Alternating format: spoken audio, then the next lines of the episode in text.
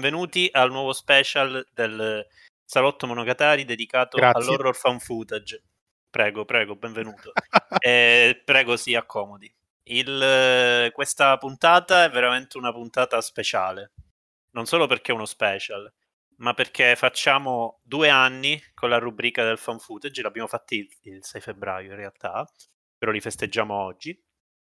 perché siamo una, eh, una folla di, di chino persone veramente affiatata, è perché, è perché oggi parliamo di eh, quella che diciamo noi della rubrica riteniamo essere l'opera più importante per quanto concerne il genere che abbiamo deciso di analizzare in questi ultimi due anni e che continueremo a fare. Tra l'altro è la puntata numero 20, questo ci dice di una media di 10 special fan footage all'anno, molto bello. Dunque, eh, e quindi parleremo di Marble Hornets, che eh, diciamo io personalmente non fatico a definire come una delle cose più importanti dell'universo terracqueo, però adesso spiegherò anche perché. Eh, si tratta di una diciamo, le definizioni quasi si sprecano. C'è chi parla di web series, cosa che effettivamente è, c'è chi parla di ARE, Alternative Reality Experience, eh, che è una definizione che è stata data,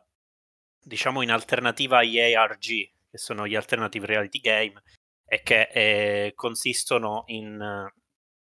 dei, dei, frammenti di audiovisivo che vengono caricati online e che possono essere eh, connessi fra di loro eh, o tramite eh, l'intervento diretto del, eh, degli spettatori e, di, e, dei viewers, eh, oppure in generale, come nel caso di Marble Hornets, possono essere dei filmati che vengono messi conseguenzialmente e, e che eh, però presentano al loro interno una serie di segreti e di enigmi che, il, che gli spettatori vanno esplorando eh, durante gli anni e gli anni di trasmissione, che in questo caso eh, va dal, dal, giugno 2009 al giugno 2014.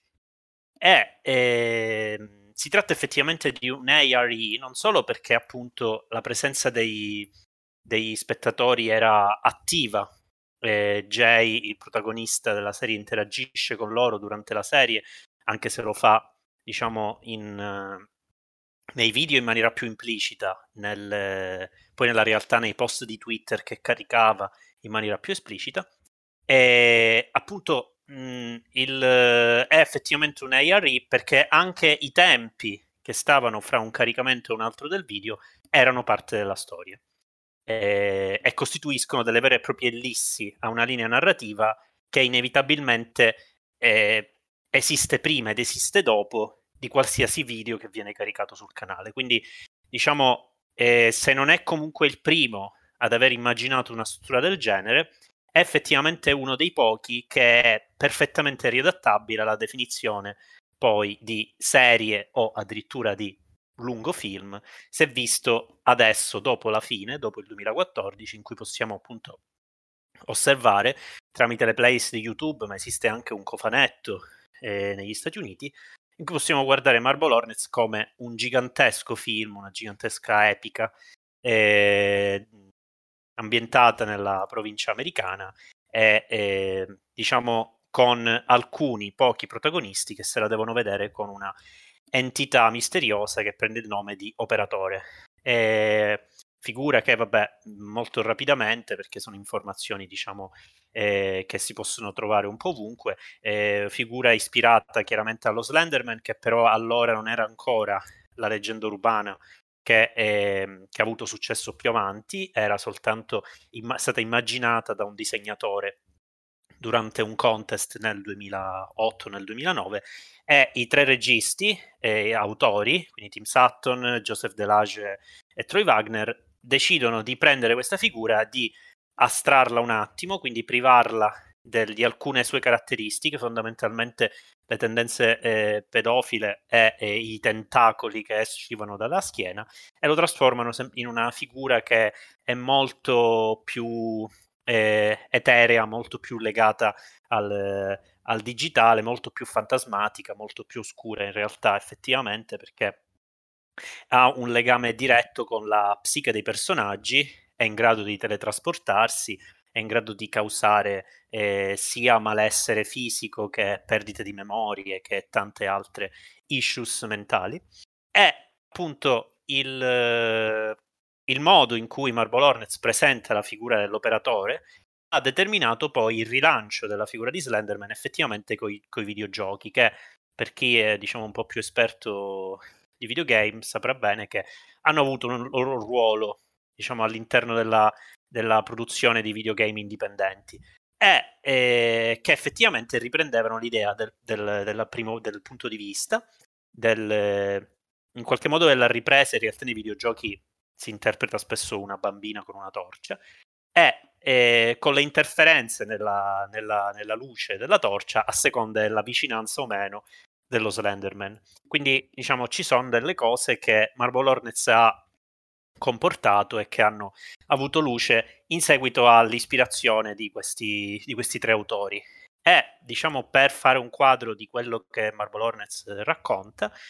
eh, si tratta eh, della storia di eh, Jay, un ragazzo che eh, riceve, eh, cioè riceve, riceve da un suo amico, sì, da un suo amico regista, eh, studente di regia, diciamo, delle cassette risalenti a tre anni prima, al 2006, e che contengono al loro interno il backstage e frammenti di riprese di un suo progetto amatoriale denominato Marble Hornets, che eh, doveva raccontare del ritorno nel suo paese d'origine di un ragazzo di nome Brian, che è anche un personaggio della web series effettivamente, eh, che diciamo si ritrova a confrontarsi con i fantasmi del suo passato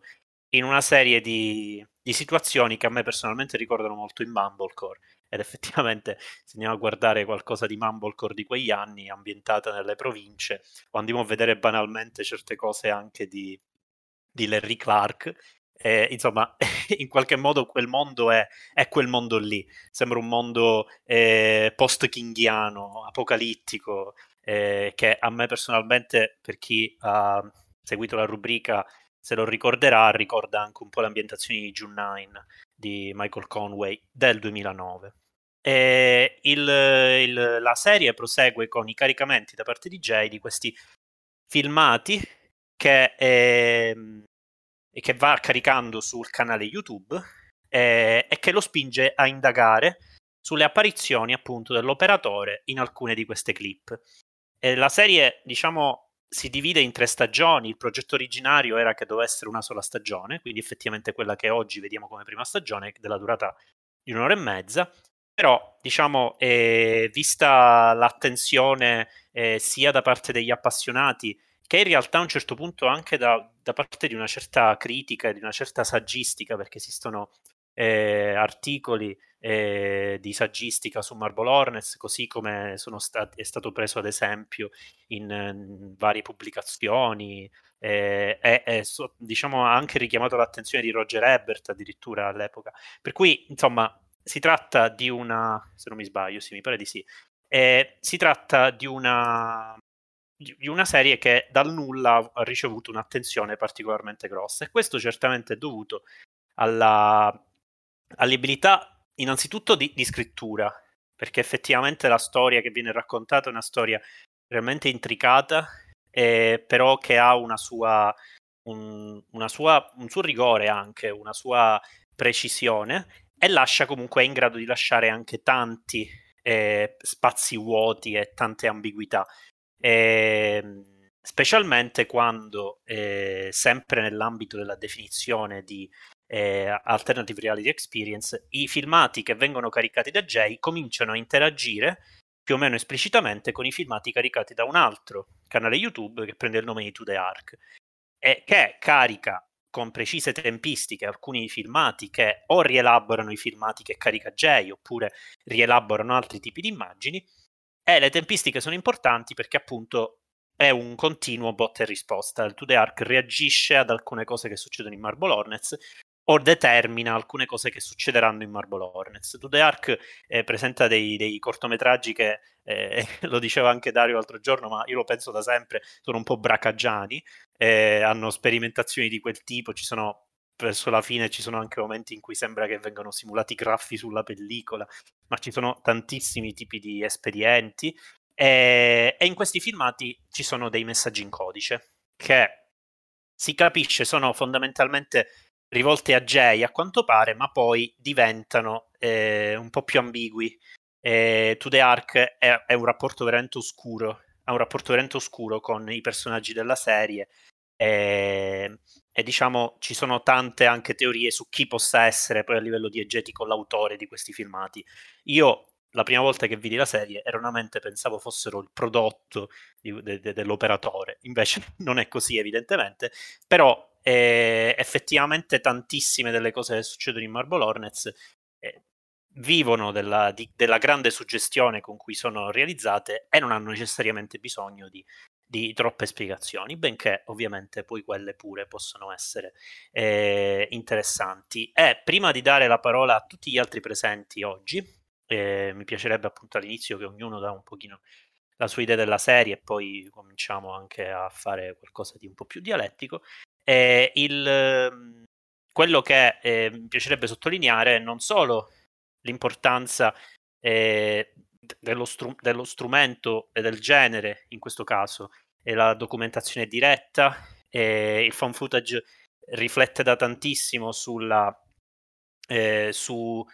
ehm, quali sono i conf- l'horror fan footage ovviamente, quali sono i confini col sovrannaturale, cosa, eh, cosa vuol dire documentare il sovrannaturale. Eh, in Marble Hornets, specialmente nella terza stagione, eh, la psiche dei personaggi diventa un tutt'uno con la camera e quindi non si capisce mai in che misura noi stiamo vedendo delle allucinazioni o effettivamente i personaggi vengono trasportati in dei luoghi. Evidentemente è così, però le cose non sono troppo diverse perché i personaggi vanno impazzendo, c'è tutta una progressione eh, psicologica e in generale psicotropica dei personaggi che è piuttosto eh, importante e che non è semplicemente caratterizzazione ma è realmente necessità narrativa. E, e allo stesso tempo un'altra chiave di lettura che mi piacerebbe dare come input magari per voi è il fatto che in realtà eh, anche senza necessariamente capire tutti i passaggi e tutti i singoli dettagli e la serie ne è piena, tanto da essere una reale enciclopedia in certi casi di idee di horror fan footage, ma di horror in generale, io direi anche di cinema in generale. E appunto eh, l'idea di base è che si tratti di un racconto di una parte di America sostanzialmente dimenticata. Ci sono questi personaggi che si capisce che, che, vivono un pochino per quello che riescono eh, riescono a fare. C'è Tim che cita qualche volta il lavoro, Alex evidentemente cercava di sfondare nel mondo del cinema. Jay si può intuire forse a un certo punto che viva un po' di, dei ricaricamenti di questi, di questi video o comunque viva di qualche altra, eh, di qualche altra rendita comunque piuttosto precaria, quindi si, parte questi pro- problemi diciamo di natura eh, diretta, pratica e sociale, si tratta di personaggi assolutamente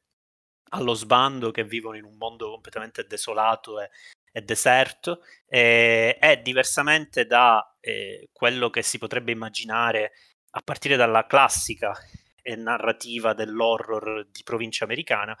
io direi che è appunto post-kinghiana perché qua manca addirittura il confronto generazionale eh, ed è una storia eh, per nulla edificante, anzi piena di odio e di rabbia, eh, che molto ingenerosamente non, non, porta a nulla, cioè i personaggi non sono destinati a, una, a nessun tipo di, eh, di catarsi o, o, comunque non c'è epica in quel senso, l'unica epica che c'è nella serie è il fatto che e c'è un personaggio che è realmente iconico e realmente malefico, è quello dell'operatore,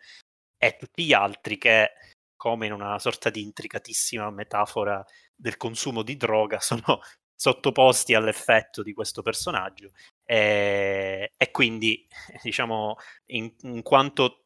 tossicodipendenti tutti, anche se in modi diversi, sono ossessionati dal, o dal riprendere o dal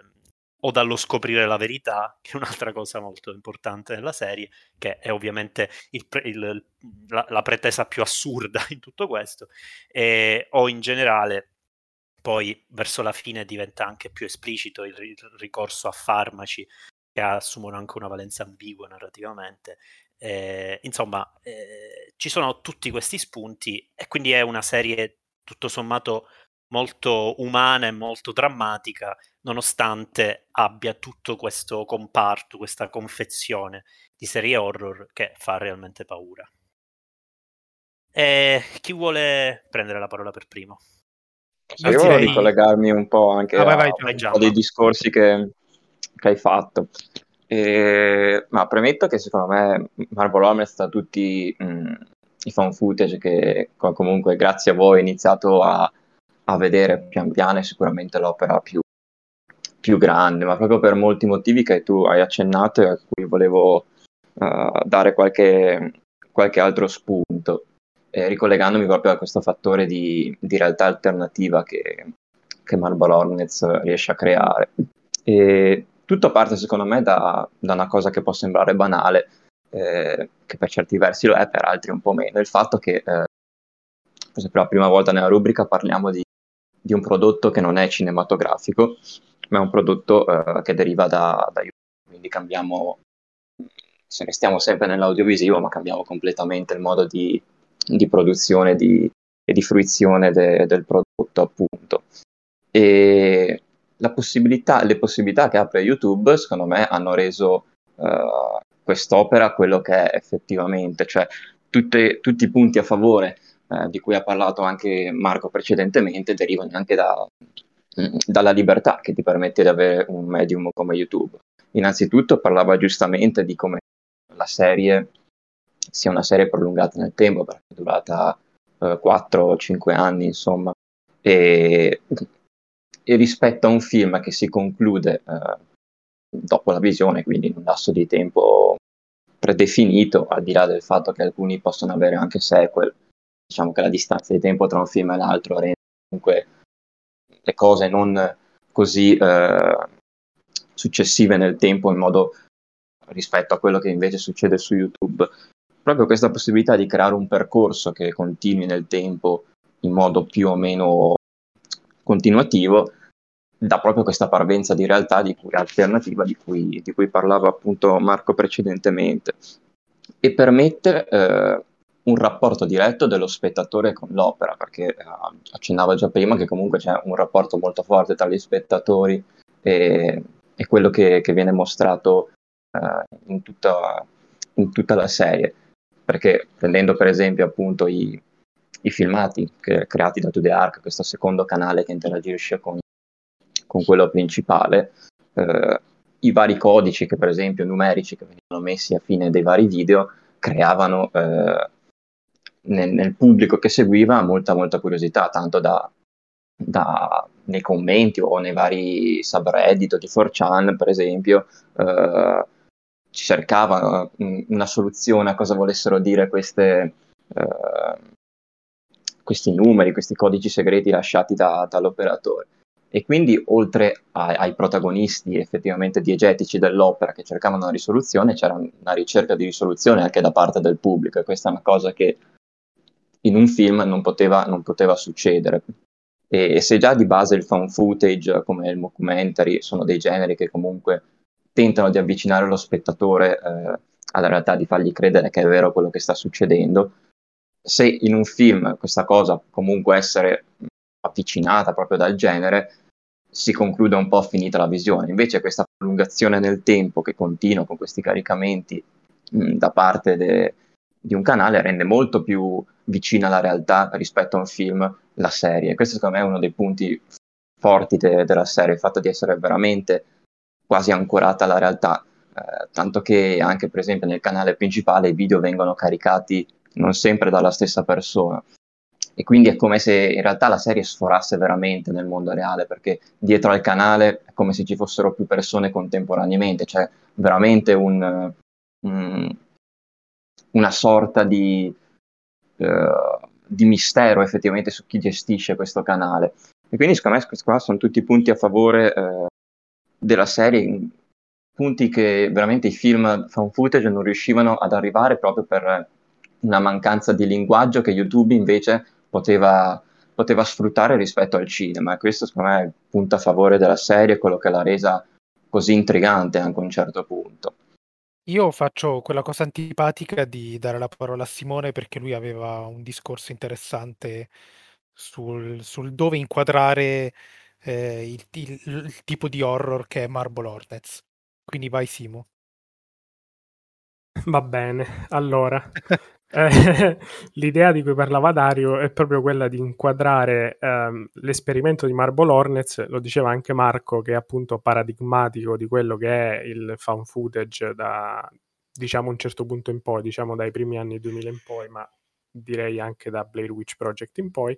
ehm, è nel descrivere eh, effettivamente come eh, possa essere ricondotta a una definizione di folk horror.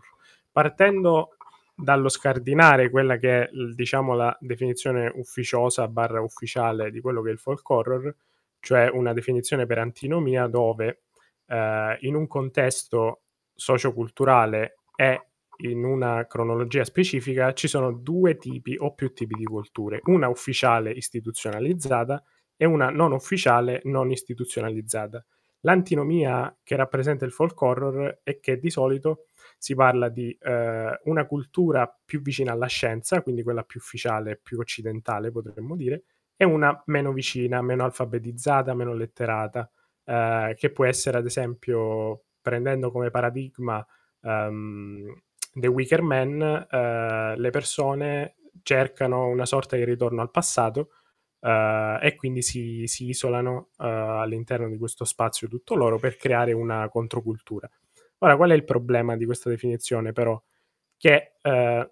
piccole sottoculture sono presenti ovunque, quindi molti, poi cercherò di mettere il saggio in descrizione nel video, decidono di creare questa nuova definizione di folk, ovvero un riferimento a un gruppo di persone eh, che hanno in comune un fattore.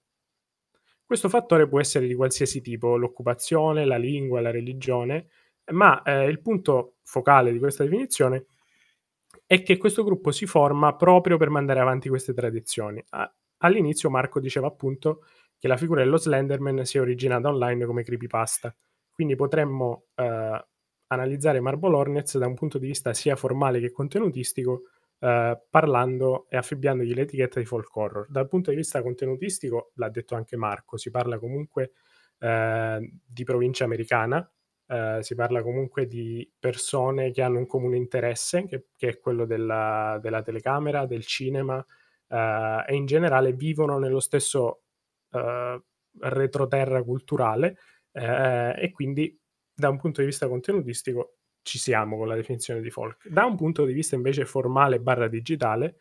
eh, e quindi di creazione stessa di Marble Hornets, potremmo dire che la sottocultura del creepypasta all'interno di quello che è il mondo internet ehm, è appunto oh, un'altra visione di una controcultura, visto che comunque internet è caratterizzato da miriadi e miriadi di gruppi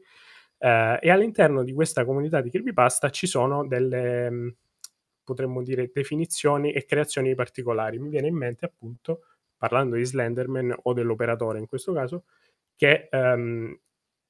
tutti i partecipanti a questo forum, quindi alla creazione del, del personaggio stesso, perché si, eh, si, origina da due foto che partono da un thread chiamato Something Awful e può essere trovato online perché ancora esiste,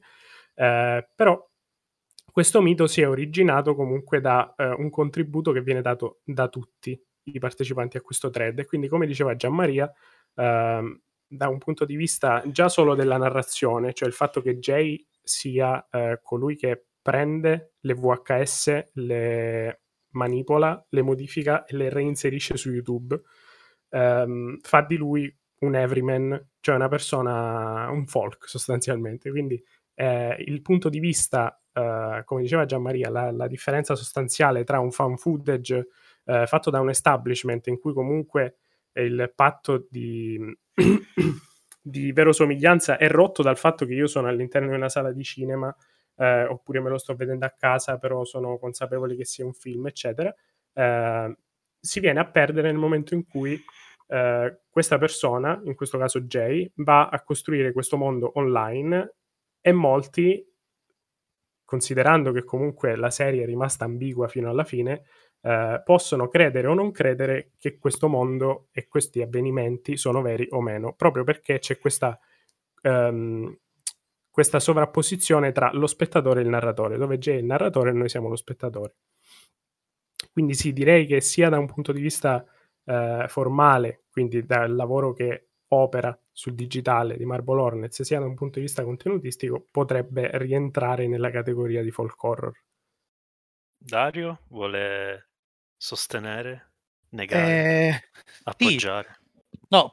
se volete possono parlare anche altri. Io devo dire una cosa molto astratta come mio solito, però nel senso se volete... Vai, vai, vai. Vai, eh, vai. No, intendevo dire questo, che mh, mhmm, allora tutto il discorso che ha fatto Giamma su, su quanto la forma della playlist YouTube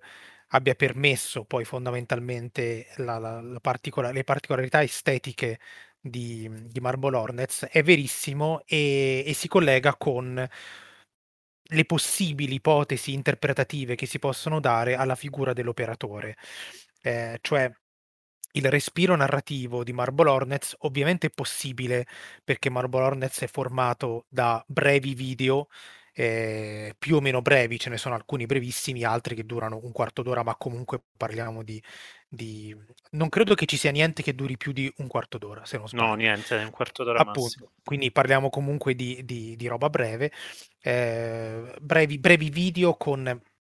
brevi episodi, brevi avvenimenti eh, che vengono collegati in una specie di ipertesto, non solo il canale YouTube, ma la stessa narrazione di Jay o, o, delle persone che poi ne prendono il posto, come ad esempio Tim alla fine della terza stagione, la stessa narrazione di Jay è una narrazione che non fa altro che tornare avanti e indietro sulle precedenti entry. Eh, fare i collegamenti, mettere a confronto le immagini. Quindi la natura ipertestuale di Marble Hornets eh, lo rende un found footage credibilissimo, proprio come found footage, e, e soprattutto perfettamente in linea con ehm, quello che sarebbe sicuramente un found footage nell'epoca contemporanea. Cioè io trovo delle cassette e eh, magari le modifico un po', ovviamente in digitale sul PC e le carico su YouTube. Una cosa eh, credibilissima piuttosto che, non lo so, proiettare un film su un muro, ok? Eh, tutto questo è perfettamente collegato, secondo me, con quella che è l'ipotesi per me più ovvia del, sulla figura dell'operatore. Eh, lo, lo Slenderman o l'operatore o non so che, perché poi è, un'ambiguità anche su quanto bisogna separare o meno le figure, chi è che gestisce 2D Arc, vabbè, cose che ha detto già Marco. Eh, per me abbastanza significativo è il finale della prima stagione quando eh, Jay trova una VHS di Alex che eh, si è isolato ormai da, da, tutti gli altri, è andato via da un po' di anni eh, dal paesino in cui ha girato l'ispezione di Marble Hornets e vive con la fidanzata Amy a casa. Succede che in questo spezzone Amy trova la videocamera e la accende e lui le dice vabbè mettila a posto. Nel momento in cui lei accende la videocamera appare lo Slenderman e ricomincia un po' tutto il, il disagio di, di Alex. Eh, sembra quasi che eh, lo Slenderman o comunque l'orrore che sta alla base di Marble Hornets ehm, sia qualcosa che compare in quanto è filmato. Ok? Eh, innanzitutto Marble Hornets è un fan footage puro nella misura in cui non succede assolutamente nulla all'infuori di ciò che viene filmato. Eh, tutto quanto quello che noi vediamo è, è, tutto, è tutto non ci sono degli stacchi narrativi molto forti. Al massimo, se c'è qualcosa che non, non può essere stato mostrato perché è successo in passato, viene raccontato ovviamente con le scritte, però fondamentalmente tutto avviene all'interno del quadro del filmato e questo operatore eh, sembra avere la, il ruolo sia di attivare il filmato in qualche maniera, eh, nel senso che l'orrore sembra manifestarsi all'attivazione della videocamera eh, e sia di disturbarlo. Noi a un certo punto sappiamo che sta arrivando lo Slenderman perché ormai siamo abituati, insomma abbiamo capito che quando ci si avvicina comincia a glitchare l'immagine e, ehm, e in più questo appunto mh, dipende da, dalle varie ipotesi interpretative in più questo, questo riuso di materiale preesistente che sia dai video DJ o che sia addirittura da film del passato, eh, che avviene invece sul, su, sul canale 2D Arc, è, ehm, è anch'esso una specie di disturbo, di rumore di sottofondo, anzi di rumore vero e proprio, all'interno della comunicazione tra lo spettatore e il canale. Quindi quello che voglio dire è che tutto Marble Hornets mi sembra eh, inevitabilmente una riflessione sulla natura proprio del, del, filmare, non perché voglia fare per forza discorsi meta, eh, perché tutto ciò che c'è di orrorifico è assolutamente... Eh,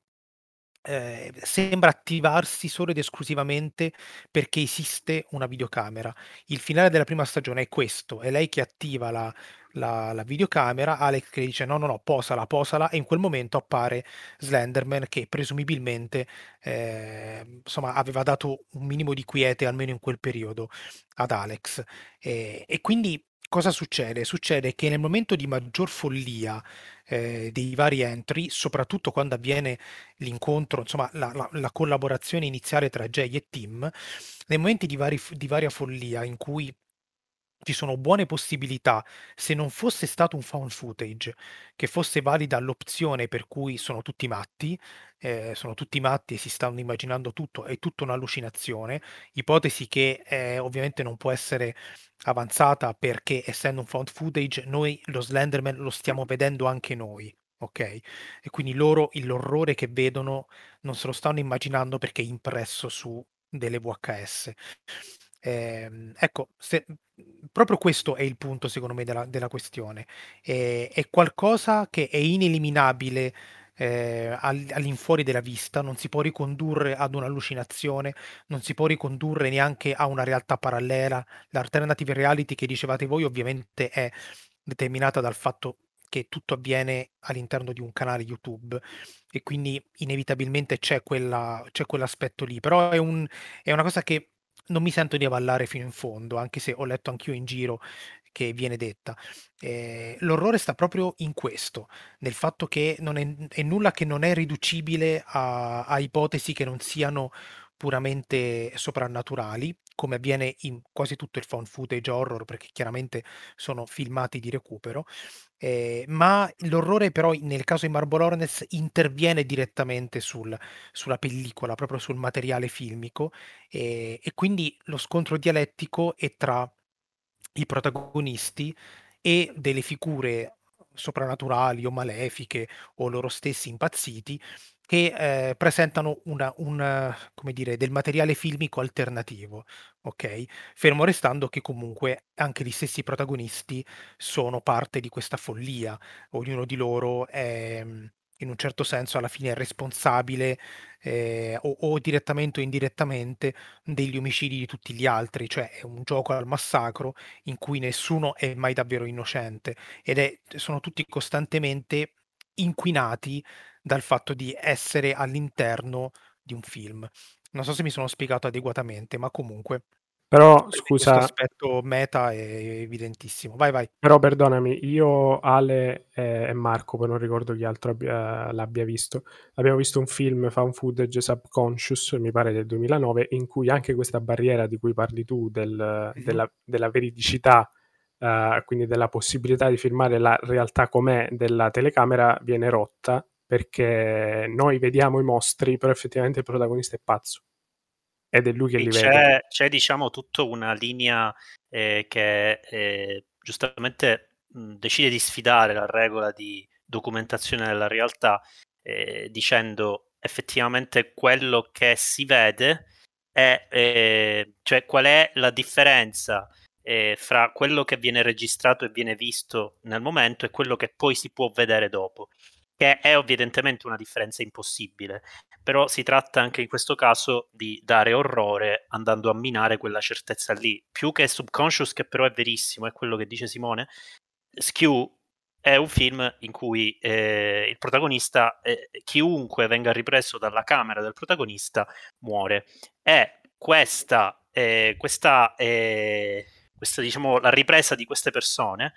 viene eh, osservata eh, durante il film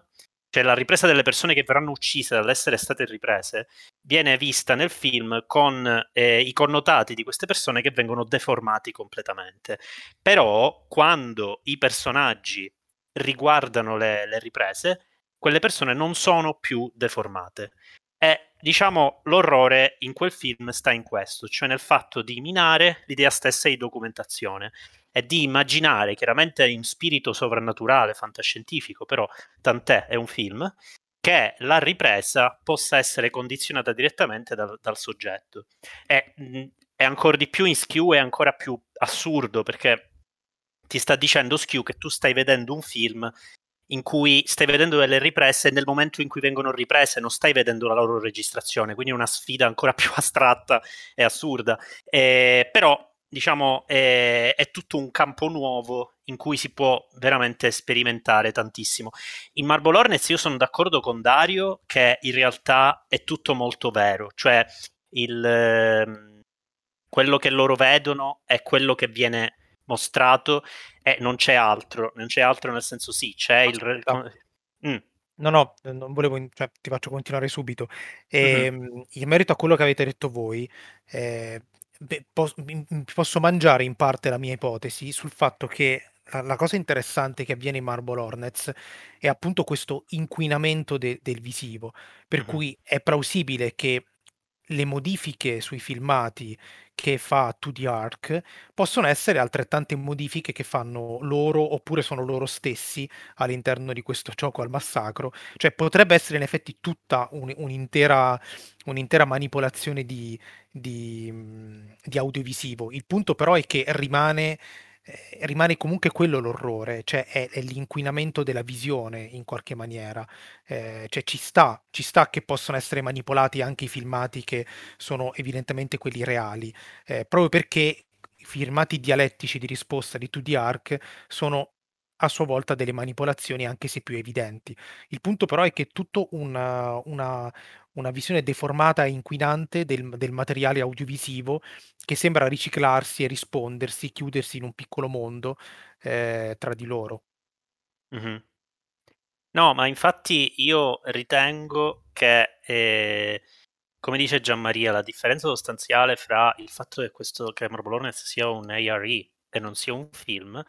è il fatto che se vuoi anche solo, non per forza far credere che sia vero, perché dico è smaliziato lo spettatore nel 2009, è uscito da poco Paranormal Activity che era, eh, che era stato promosso da Spielberg, quindi insomma cioè ormai il genere aveva assunto lo statuto del, del, del film finto vero. Ecco, certamente se vuoi provare ad essere più, tra virgolette, verosimile e realistico, la scelta di caricare su YouTube dei filmati che indaghi è esattamente quello che si farebbe sono, ed è diciamo eh, anche indizio di uno dei tanti errori della maggior parte dei fan footage. In Marble Hornet se succede una cosa e il protagonista pensa di averla ripresa, va subito a vedere se effettivamente l'ha ripresa, non aspetta eh, la morte del Papa per andare a controllare. E, e vabbè, questo è una piccola frecciatina a tanti altri film però che fanno errori del genere.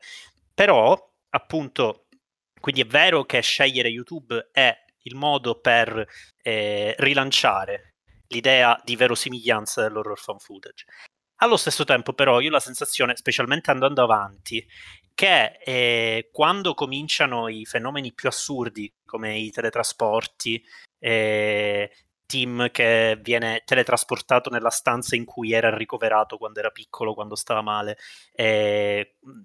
tutti, diciamo, eh, tutti i, i, i, momenti sono l'entry 65 e l'entry 83 fondamentalmente, in cui eh, Tim fa veramente un viaggio, finisce in un altro mondo a un certo punto, sono veramente incubi. Ecco, ehm, in quel caso è vero che stiamo effettivamente guardando ciò che è stato documentato, però allo stesso tempo c'è una coesione perfetta con la follia del singolo personaggio, del singolo soggetto. Quindi l'idea di documentazione diventa secondo me un po' più ambigua. Cioè, il, eh, innanzitutto, eh, capire fisicamente in che misura la camera sia in grado di resistere a fenomeni del genere, se vogliamo entrare nelle meccaniche della storia all'interno del film. Però dico, a parte questo, l'idea proprio che esista una stretta relazione fra eh, la, il singolo modo in cui il soggetto deforma la realtà è quello che alla fine viene visto nella realtà. Il, il grande ottenimento di un altro horror importante di cui parleremo spero prossimamente e che è Above Below è proprio quello che tutto quello che viene documentato è anche vero ma c'è soltanto perché ci sono dei personaggi lì che lo vedono perché sono i loro traumi e il loro, il loro passato che viene catapultato in un reale che evidentemente segue delle regole diverse quindi come dire i confini sono sempre molto, molto labili tra il peso, eh, il peso sovrannaturale che ha la stessa psiche del soggetto su quello che effettivamente alla fine guardiamo e possiamo documentare. E, diciamo che questo... Mm. Ma molto più Timo gener- e poi però Costanza e altri. Sì, sì, scusa. Eh, ma molto più in generale il discorso che faceva Dario uh, rende Marble molto paradigmatico di quello che è, come vedremo hai detto tu anche in Asaboso Below, uh, del fan footage nell'era digitale, perché loro sono convinti effettivamente di riuscire a liberarsi o comunque a capire quello che sta succedendo uh, documentando con la telecamera, però poi lo Slenderman, l'operatore, è un elemento di distruzione di questo documento perché quando entra in scena eh, ci sono glitch, ci sono rotture di quella che è la pellicola, si, si blocca la telecamera. Quindi diciamo che la telecamera è un agente per prendere un po' dal fantasy, mi viene in mente ad esempio la spada di Bilbo che si illumina quando ci sono gli orchi vicini. Dario giustamente diceva quando accendono la telecamera compare l'operatore, però loro sono convinti che eh, siccome perdono la memoria quando entrano in contatto con l'operatore, l'unico modo per documentare e capire effettivamente quello che sta succedendo è avere fede in quella che è, tele- è lo strumento telecamera, quindi la, la fede nel, nel documentare con uno strumento esterno. Interessante secondo Ma... me anche rispetto a questi discorsi, eh, al fatto dell'ambiguità di cui parlava Marco, il fatto comunque della post-produzione, nel senso che comunque tutte le puntate che noi vediamo sappiamo bene che do- per essere caricate su YouTube devono essere appunto modificate, quindi eh, abbiamo anche questa, questa ambiguità che c'è dalla post-produzione del video prima di essere caricato su YouTube, che per certi versi potrebbe anche modificare quelli che sono gli effetti che poi vediamo noi di distruzione dell'immagine che crea lo Slenderman, per esempio, quindi anche questa post-produzione che c'è effettivamente nella caricazione di un video su YouTube, per certi versi di, potrebbe anche ambiguamente essere diegetica rispetto a quello che, che vediamo noi uh, a schermo. Fai Costanza. No, scusate, mi ero affogata prima, non volevo, non volevo interrompervi. E comunque no, grazie di avermi spinto a guardare questa meraviglia perché effettivamente è stato un viaggio senza ritorno, ma anche perché appunto um, collegandomi a quello che avete già detto riguardo anche la, la, desolazione, non soltanto a livello scenografico, ma in generale anche a livello fisico di questi personaggi, eh, che è una delle cose che mi ha colpito di più, perché al di là appunto poi di una, dire, di una contestualizzazione di tipo socio-politico, non so dove si trovino esattamente, eccetera, sembra che siano totalmente soli e che tra l'altro ormai indagare su tutta questa storia di Marble Hornets e dell'operatore diventi l'unico obiettivo, cioè loro non hanno altre occupazioni, non hanno contatti con familiari, non hanno praticamente nient'altro. Quindi non esiste niente attorno a loro, né fisicamente neanche soltanto accennato, cioè come se avessero delle vite prive di routine quotidiane il che è ancora molto più cioè, è molto inquietante secondo me questa cosa mh, ovviamente li estranea ancora di più e sembrano non avere rapporti con le altre persone nonostante appunto questi, questi comunque gli incontri i rapporti che hanno avuto uh, Alex e, e Jay siamo, siamo passate, è passato del tempo quindi lui effettivamente ritrova le varie, le varie clip però non ha attuali contatti con, con Alex eh, però allo stesso tempo è come se vivessero ormai quasi del tutto nell'universo dell'operatore. E, e fa ridere perché effettivamente loro vivono, effetti- fa ridere, oddio,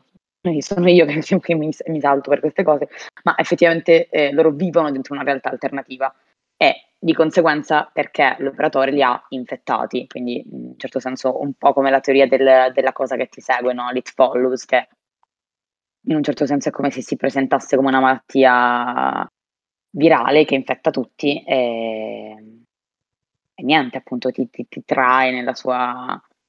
in questa dimensione ed effettivamente poi anche parlando di eh, patto di finzione con lo spettatore, in certo senso poi li, boh, è tutto mind, mind blowing perché a un certo punto non, cioè, si perde totalmente la, dire, la, volontà di avere necessariamente un gancio con,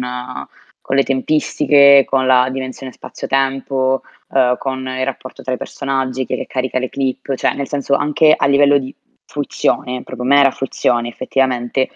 stai al patto del fatto che sia una fruizione circolare e anche eh, modulare, eh, a incastro, eccetera, eccetera. Ed effettivamente poi anche il tuo obiettivo non è tanto quello della ricostruzione storica, ma è quello di capire cosa succede in ogni clip. Cioè, nel senso, almeno personalmente non ho avuto una visione mh,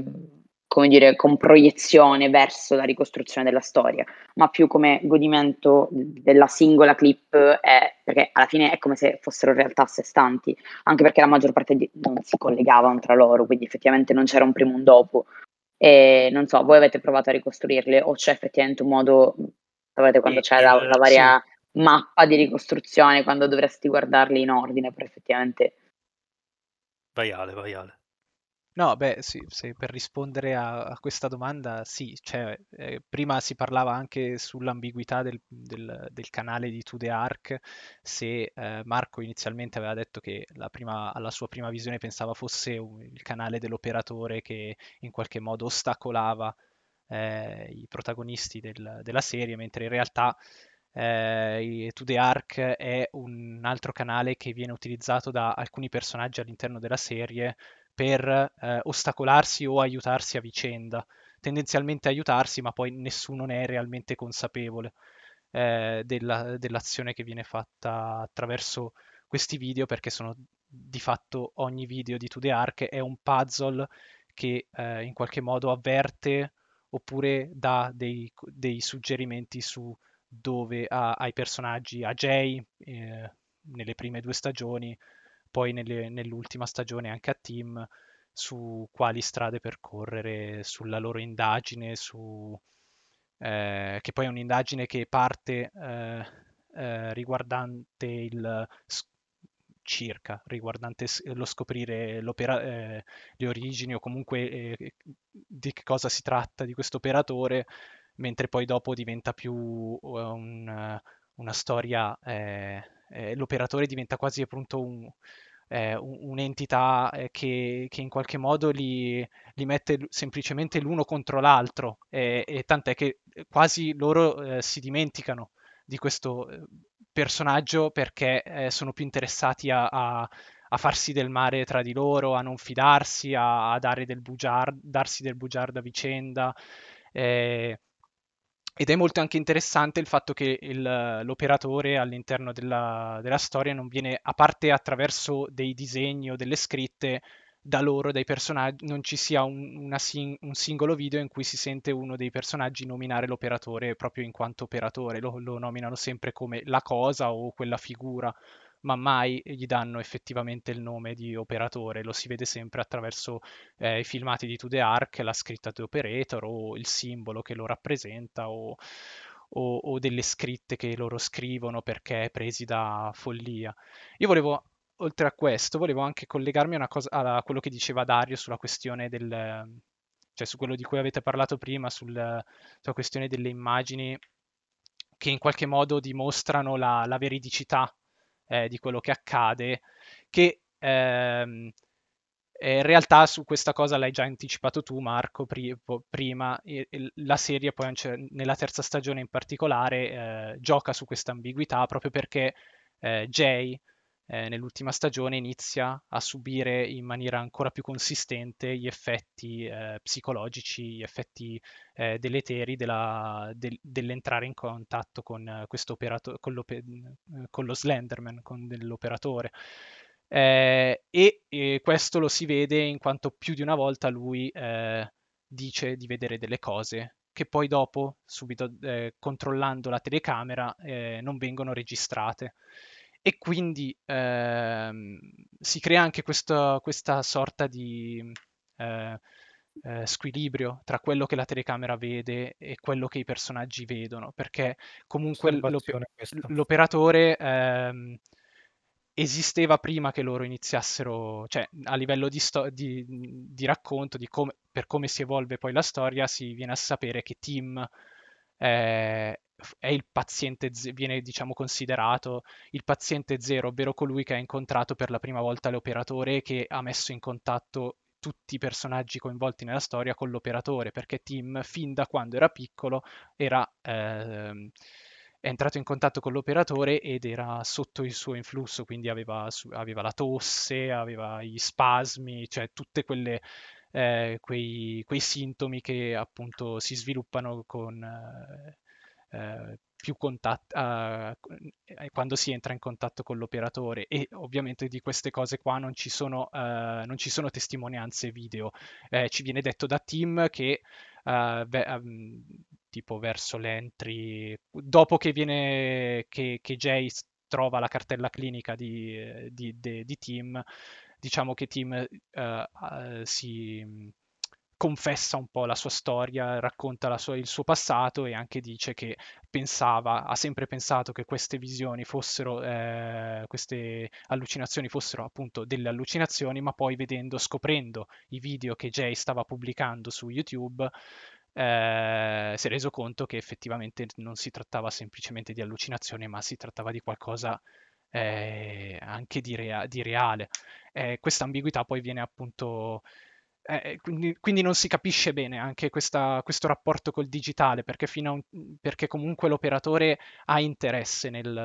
da un certo punto di vista nel cancellare le, le testimonianze eh, eh, di se stesso eh, quindi le registrazioni dei personaggi e, e, e, infatti lo dimostrano anche il, il, fatto, cioè lo dimostra il fatto che ogni volta che lui si avvicina causa delle interferenze che rendono illeggibile o corrompono il, le informazioni de, dei filmati. Eh, siano essi digitali o appunto le, le, cassette che loro utilizzano per registrare. E... Ma infatti... Vai, vai, vai. No, volevo solo dire che infatti questo,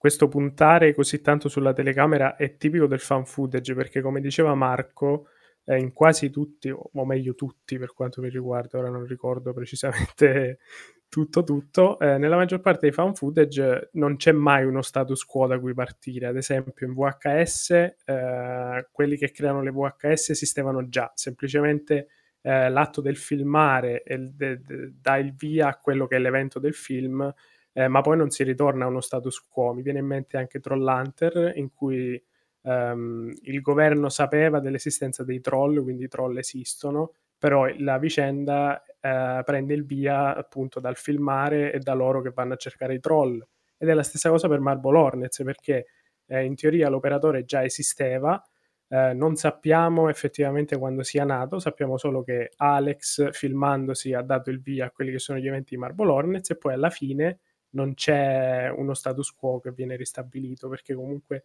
il finale è molto ambiguo e non si capisce se loro comunque sono ancora affetti da quella che è la, la Slenderman sickness o se sono vivi o se sono morti. Eh, io volevo prima che diciamo sì, sì, sì, sì, andasse troppo oltre, poi insomma riparlate voi, eh, rispondere al, all'osservazione di Costanza, cioè all'idea di, di, vedere, di vedere Marble Hornets come una, una successione di, di, di sketch impazzite, di filmati. Eh, Perché eh, aspetta, io l'ho fatto, io cioè, no, non l'ho propriamente fatto, ma ho cercato di inserire i contenuti di Into the Ark esattamente dove andavano inseriti, cioè ho trovato una piattaforma che lo, che lo sì, che sì, appuntava sì. e quindi ah. effettivamente l'ho fatto, ma ehm, senza un'indicazione non l'avrei mai fatto. Ecco, ah, certo. quanto è diversa la frizione senza gli inserti di Into the Ark al eh, posto giusto? Tanto, non lo so. Allora, scusa, mi intrometto per, nel senso, sì, per, sì. per, dire solo che io la prima volta che ho visto Marble Hornets l'ho visto senza guardare To the Ark perché non sapevo dell'esistenza di To the eh, Ark. Eh, infatti, e infatti e... l'ho scoperto adesso all'ennesimo tentativo di visione. Ecco. Eh, e, qui, e, infatti ci sono dei momenti in cui eh, Jay o comunque chi, chi, scrive, chi carica i video si riferisce a To The Ark o si riferisce comunque a degli eventi esterni ai video che si sviluppano su Twitter o comunque s- ci sono dei commenti, a volte Jay eh, chiede delle cose e, su internet e molti gli suggeriscono cosa fare e, e lo dice esplicitamente nella, nel video successivo che in base a quello che eh, si era discusso ha deciso di andare in quel determinato posto in quel, a investigare. eh, solo che appunto senza 2D Arc molto spesso queste cose qua non si, cioè se le guardi senza guard- vedere i video di 2D Arc, eh, sì, effettivamente sono un po' delle schegge impazzite, non si... Eh, sì, eh... sì, si perde la transmedialità, anche se comunque non è fatta con supponenza, perché comunque non penso che nascesse come un prodotto da dover essere fruito per forza transmedialmente. Eh, beh, allora dipende, dipendeva quanto volevi andare a fondo nella cosa, cioè eh, sicuramente vederlo in cinque anni comporta che questo effetto sia ancora più caricato, cioè l'idea di avere proprio una storia frammentata,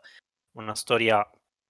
di cui devi ripassarti i capitoli precedenti, se proprio vuoi. Però dico, mentre, e questo lo fa vedere bene i video di Nightmind, eh, che come ho già detto in chat somigliano ai film di Rodney Asher, non so se voi avete mai visto documentari di Rodney Asher, però fa le tesi complottistiche, i messaggi subliminali nei film, ecco, mi ha divertito un sacco. Ecco, eh, in Nightmind eh, fa chiaramente vedere che esiste una storyline molto più ricca che è legata ai Twitter di Jay.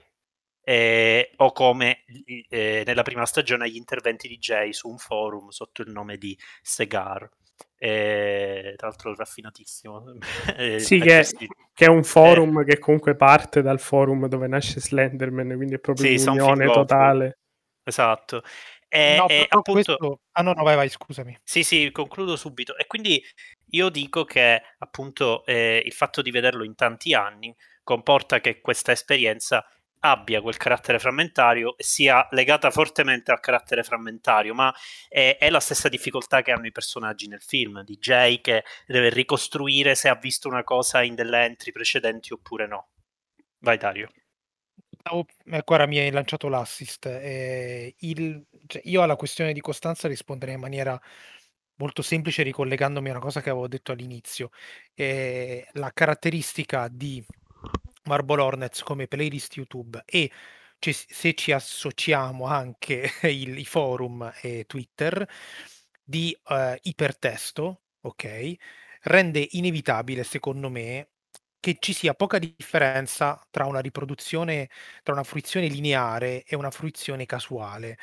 Eh, cioè io, io non, secondo me invito anche gli spettatori, eh, se vanno a vedersi Marble Hornets sul canale ufficiale YouTube oppure su canali in cui lo trovate sottotitolato in italiano e invece di cliccare riproduci tutto, fai la riproduzione casuale,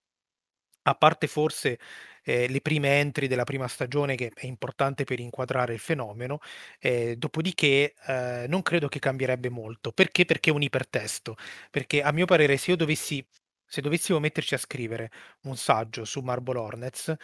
eh, credo che la cosa migliore da fare sarebbe scriverlo in forma di mappa concettuale oppure di, non lo so, di rizzo, anzi di diagramma di flusso sarebbe perfetto. Eh, cioè eh, ci sono tantissime tantissimi frammenti, eh, per trovare un, un filo logico devi tornare indietro, andare avanti, quello come diceva Marco che fa anche Jay nella, eh, nel corso de, de, de, del film, però in realtà eh, lo spettatore deve fare il triplo rispetto a quello che fa Jay perché molte cose eh, le deve ricostruire anche da solo. E, e, quindi la cosa migliore sarebbe se uno volesse ricostruire ehm, Marble Hornets logicamente sarebbe fare una specie di diagramma di flusso o di rizoma che collega più cose a più cose, proprio un ipertesto, nel senso eh, come un sito web, i siti web sono ipertesti. Eh, quindi per rispondere alla domanda di Costanza, sì, la, la fruizione frammentaria paradossalmente è quella, eh, secondo me, è inevitabile, anche guardandolo nell'ordine eh, corretto, tra virgolette, cioè quello per intenderci indicato istituzionalmente dalla, dal canale YouTube oppure dalla pagina Wikipedia Hang di, di Marble Hornets, anche guardandolo in maniera lineare, non è chiaramente un prodotto lineare, eh, ti perdi, come per esempio è successo a me, eh, una parte dell'esperienza perché non ho letto i tweet, una parte dell'esperienza perché non ho letto il forum, e e quindi il meccanismo di realtà alternativa eh, ti porta a fruirlo come la realtà autentica, cioè non in maniera davvero lineare, anche se una linearità a posteriori la puoi ricostruire. Almeno questo credo che sia abbastanza sì, sì, chiaro ma, nella struttura, no? Ah, voi, sì, ma infatti eh, in realtà diciamo qui sta anche l'aspetto più tra virgolette, critico di Marble Hornets, nel senso se non c'era una, una capacità e un'immaginazione e una creatività a livello anche concettuale nel costruire eh, le sequenze, sarebbe stato realmente eh, complicato pensare di eh, potersi godere a prescindere nove ore e mezza. Eh, ma eh, diciamo questo chiaramente col senno di poi, cioè il fatto che Marble Hornets ancora oggi sopravviva e sia motivo di dibattito anche critico è il fatto che il, la serie ha ancora un valore, nonostante la natura ipertestuale si sia un attimo congelata e sia diventata eh, più un'esperienza eh, più chiaramente audiovisiva, no? quindi vedere effettivamente un lungo film o una lunga serie. Però, diciamo, su questa frammentarietà eh, la serie lavora egregiamente, anche concettualmente, se pensiamo proprio all'idea di voler costruire la sua mitologia a partire da alcuni temi ricorrenti. Ci sono cose che ricorrono per motivi narrativi specifici, ma ci sono anche cose che ritornano per motivi meramente iconografici. E effettivamente tutta la lista dei luoghi di Marble Hornets sono diventati poi, questo fa ridere, le ambientazioni dei giochi di Slenderman qualche anno durante o dopo, quindi l'asylum, l'ospedale, eh, la scuola nella parte finale, eh, la Torre Rossa evidentemente, eh, così come anche la casa di Brian, la casa di Alex, la casa di Tim, diventano tutti dei luoghi in cui poi l'operatore, e loro, e loro qua sono molto intelligenti da un punto di vista artistico innanzitutto, eh, dove l'operatore li fa muovere e li costringe effettivamente durante i teletrasporti, chiaramente anche il Rosewood Park e il tunnel, chiaramente. Quindi Però... tutti, l'albergo sono dei luoghi in cui l'operatore eh, a un certo punto mischia le carte quando comincia a far fare i, i, i teletrasporti a team lo porta in tutti questi luoghi. E quindi tu anche eh, quella è una riproduzione in piccolo dell'esperienza Marble Hornets tu ti puoi muovere fra cose che hai riconosciuto visualmente, che puoi caricare di significato più o meno, ma certamente grazie diciamo, alla, all'abilità dei, dei, degli autori di, di,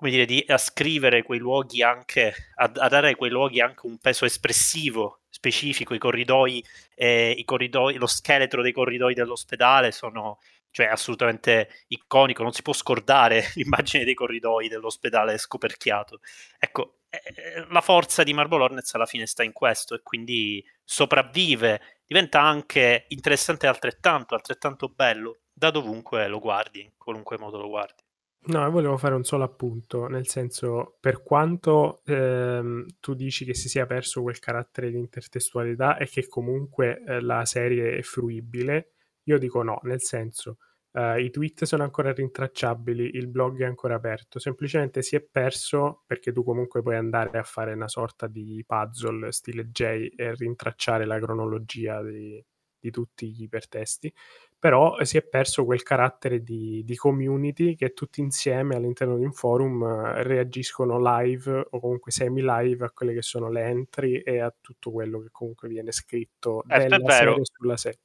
quel livello di interattività sopravvive, cioè il fatto che si possa guardare anche in, in, come indagine, è vero. Però se io posso fare un esempio di cui parleremo in futuro, un comico della scuola di Baltimore, Alan Resnick, nel 2016 realizza This Houses People in It, che è un corto che manda su Adult Swim per tre notti di seguito, in cui si vede una ragazza risucchiata da un pavimento, non chiedetemi perché.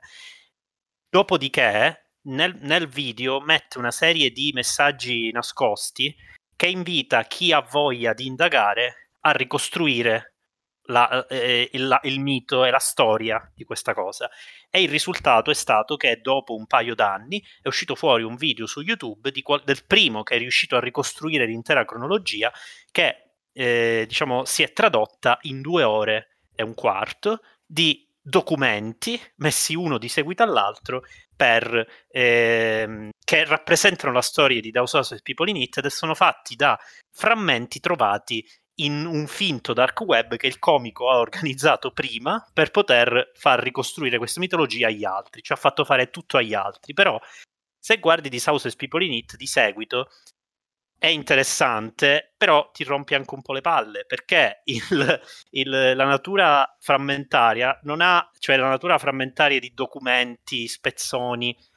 e diciamo non, non ci sono delle scelte forti concettuali dietro a, a, alla costruzione. Poi è dibattibile, chiaramente, si, tratta, si passa alla sfera critica. Però effettivamente quello che distingue Marble Hornets dalle altre esperienze ARE di questo tipo, e ne potrei citare anche tante altre, e ne esistono tante altre, è effettivamente questo, cioè che c'è una costruzione anche a livello eh, di, di, di, immaginario di quello che viene messo in scena e di che, di cosa può attivare nello spettatore, per quanto involontario e per quanto eh, paradossalmente ingenuo. Eh, comunque si tratta di autori che hanno iniziato a 21 anni e hanno finito a 26, però diciamo dimostrano di avere eh, di prendere a piene mani da,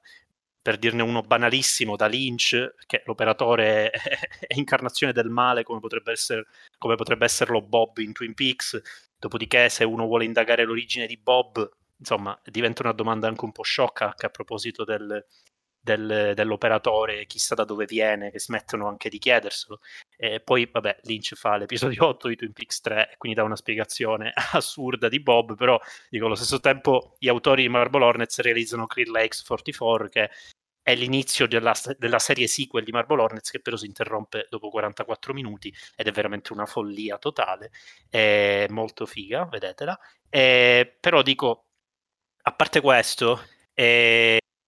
questa idea di mitologia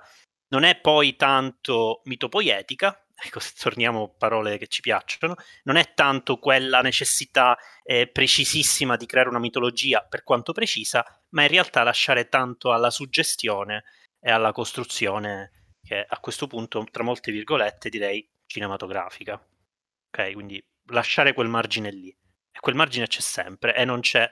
in altre esperienze del genere. Eh, secondo me, scusa, Ora volevo, volevo, dire una... volevo dire una cosa, cioè sulla serie che, che, tu hai citato, eh, These Houses People in It, che non ho visto, però da come l'hai descritta tu, eh, eh mi vorrebbe da fare un, un parallelo che cioè, mi sembra più che sia un'esperienza che nel momento in cui qualcuno la, la diciamo che la, la svela, svela eh, tutto ciò che ci sta dietro e in qualche modo la ricostruisce nella sua interezza, essendo non eh, stata pensata per essere per, come un'esperienza in cui uno deve esplorare da sé il, ehm, eh, il, il, diciamo, il prodotto audiovisivo, il prodotto transmediale, quello che è,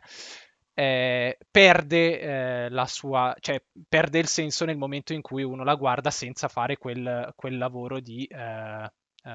di ricerca, eh, diciamo. E Marble Hornets invece, eh, almeno da, da, leggendo anche un appunto guardando i video di, di questo Nightmind oppure eh, leggendo anche eh, sui forum così, era anche, anche gli enigmi di The Ark erano comunque enigmi scritti per essere risolti e man- portare la storia eh, in determinati punti che loro aveva, si erano già in qualche modo, avevano già in qualche modo strutturato. E quindi comunque si trattava di creare appunto, eh, come diceva Simone, eh, appunto un'esperienza di community che però comunque era eh,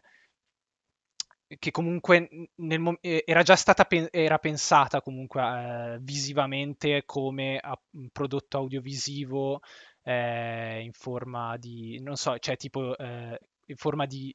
film, chiamiamolo film, anche se non è difficile far, inserirlo all'interno del, del film in sé. Eh, e mi viene, eh, ritornando all'inizio, che, a quello che dicevo all'inizio, a me il parallelo che mi viene per, per il eh, These Houses People in It, mi, viene, mi sembra la differenza che corre tra eh, giocare a un videogioco e guardarlo giocare da qualcun altro, tipo su internet cioè molto spesso eh, guardarlo non ha stes- lo stesso fascino che giocarlo eh, in prima persona perché perdi un, un, un, lato dell'esperienza che magari per qualcuno non è interessante mentre per altri è fondamentale.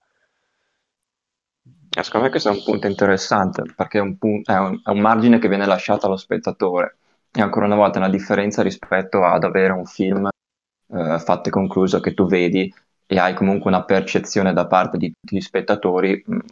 abbastanza simile, cioè il distacco che può esserci di percezione tra uno spettatore e un altro è secondo me minimo rispetto a quello che invece è in una serie simile. Interattività comunque l'abbiamo detto, soprattutto eh, nel momento in cui uscì, oggi un po' meno, però rimane ancora questo aspetto. Eh, però essendoci questa interattività mh, maggiore, questo mondo così ampio che, che esula anche mh, da YouTube, quindi l'ipertesto di cui eh, parlava Dario, che, che prende insieme più piattaforme, cioè lascia allo spettatore comunque una scelta eh, che può variare appunto da spettatore a spettatore di quanto addentrarsi, di quanto eh, immischiarsi comunque nella faccenda, quindi poi anche la percezione eh, che noi abbiamo dell'opera può cambiare anche molto da uno spettatore all'altro, perché magari uno ha seguito anche uh, gli aspetti fuori da YouTube, perché magari qualcuno si è perso, uh, come può succedere, uh, il canale To The Ark. E quindi questa cosa secondo me è una cosa molto interessante perché effettivamente poi quello che vediamo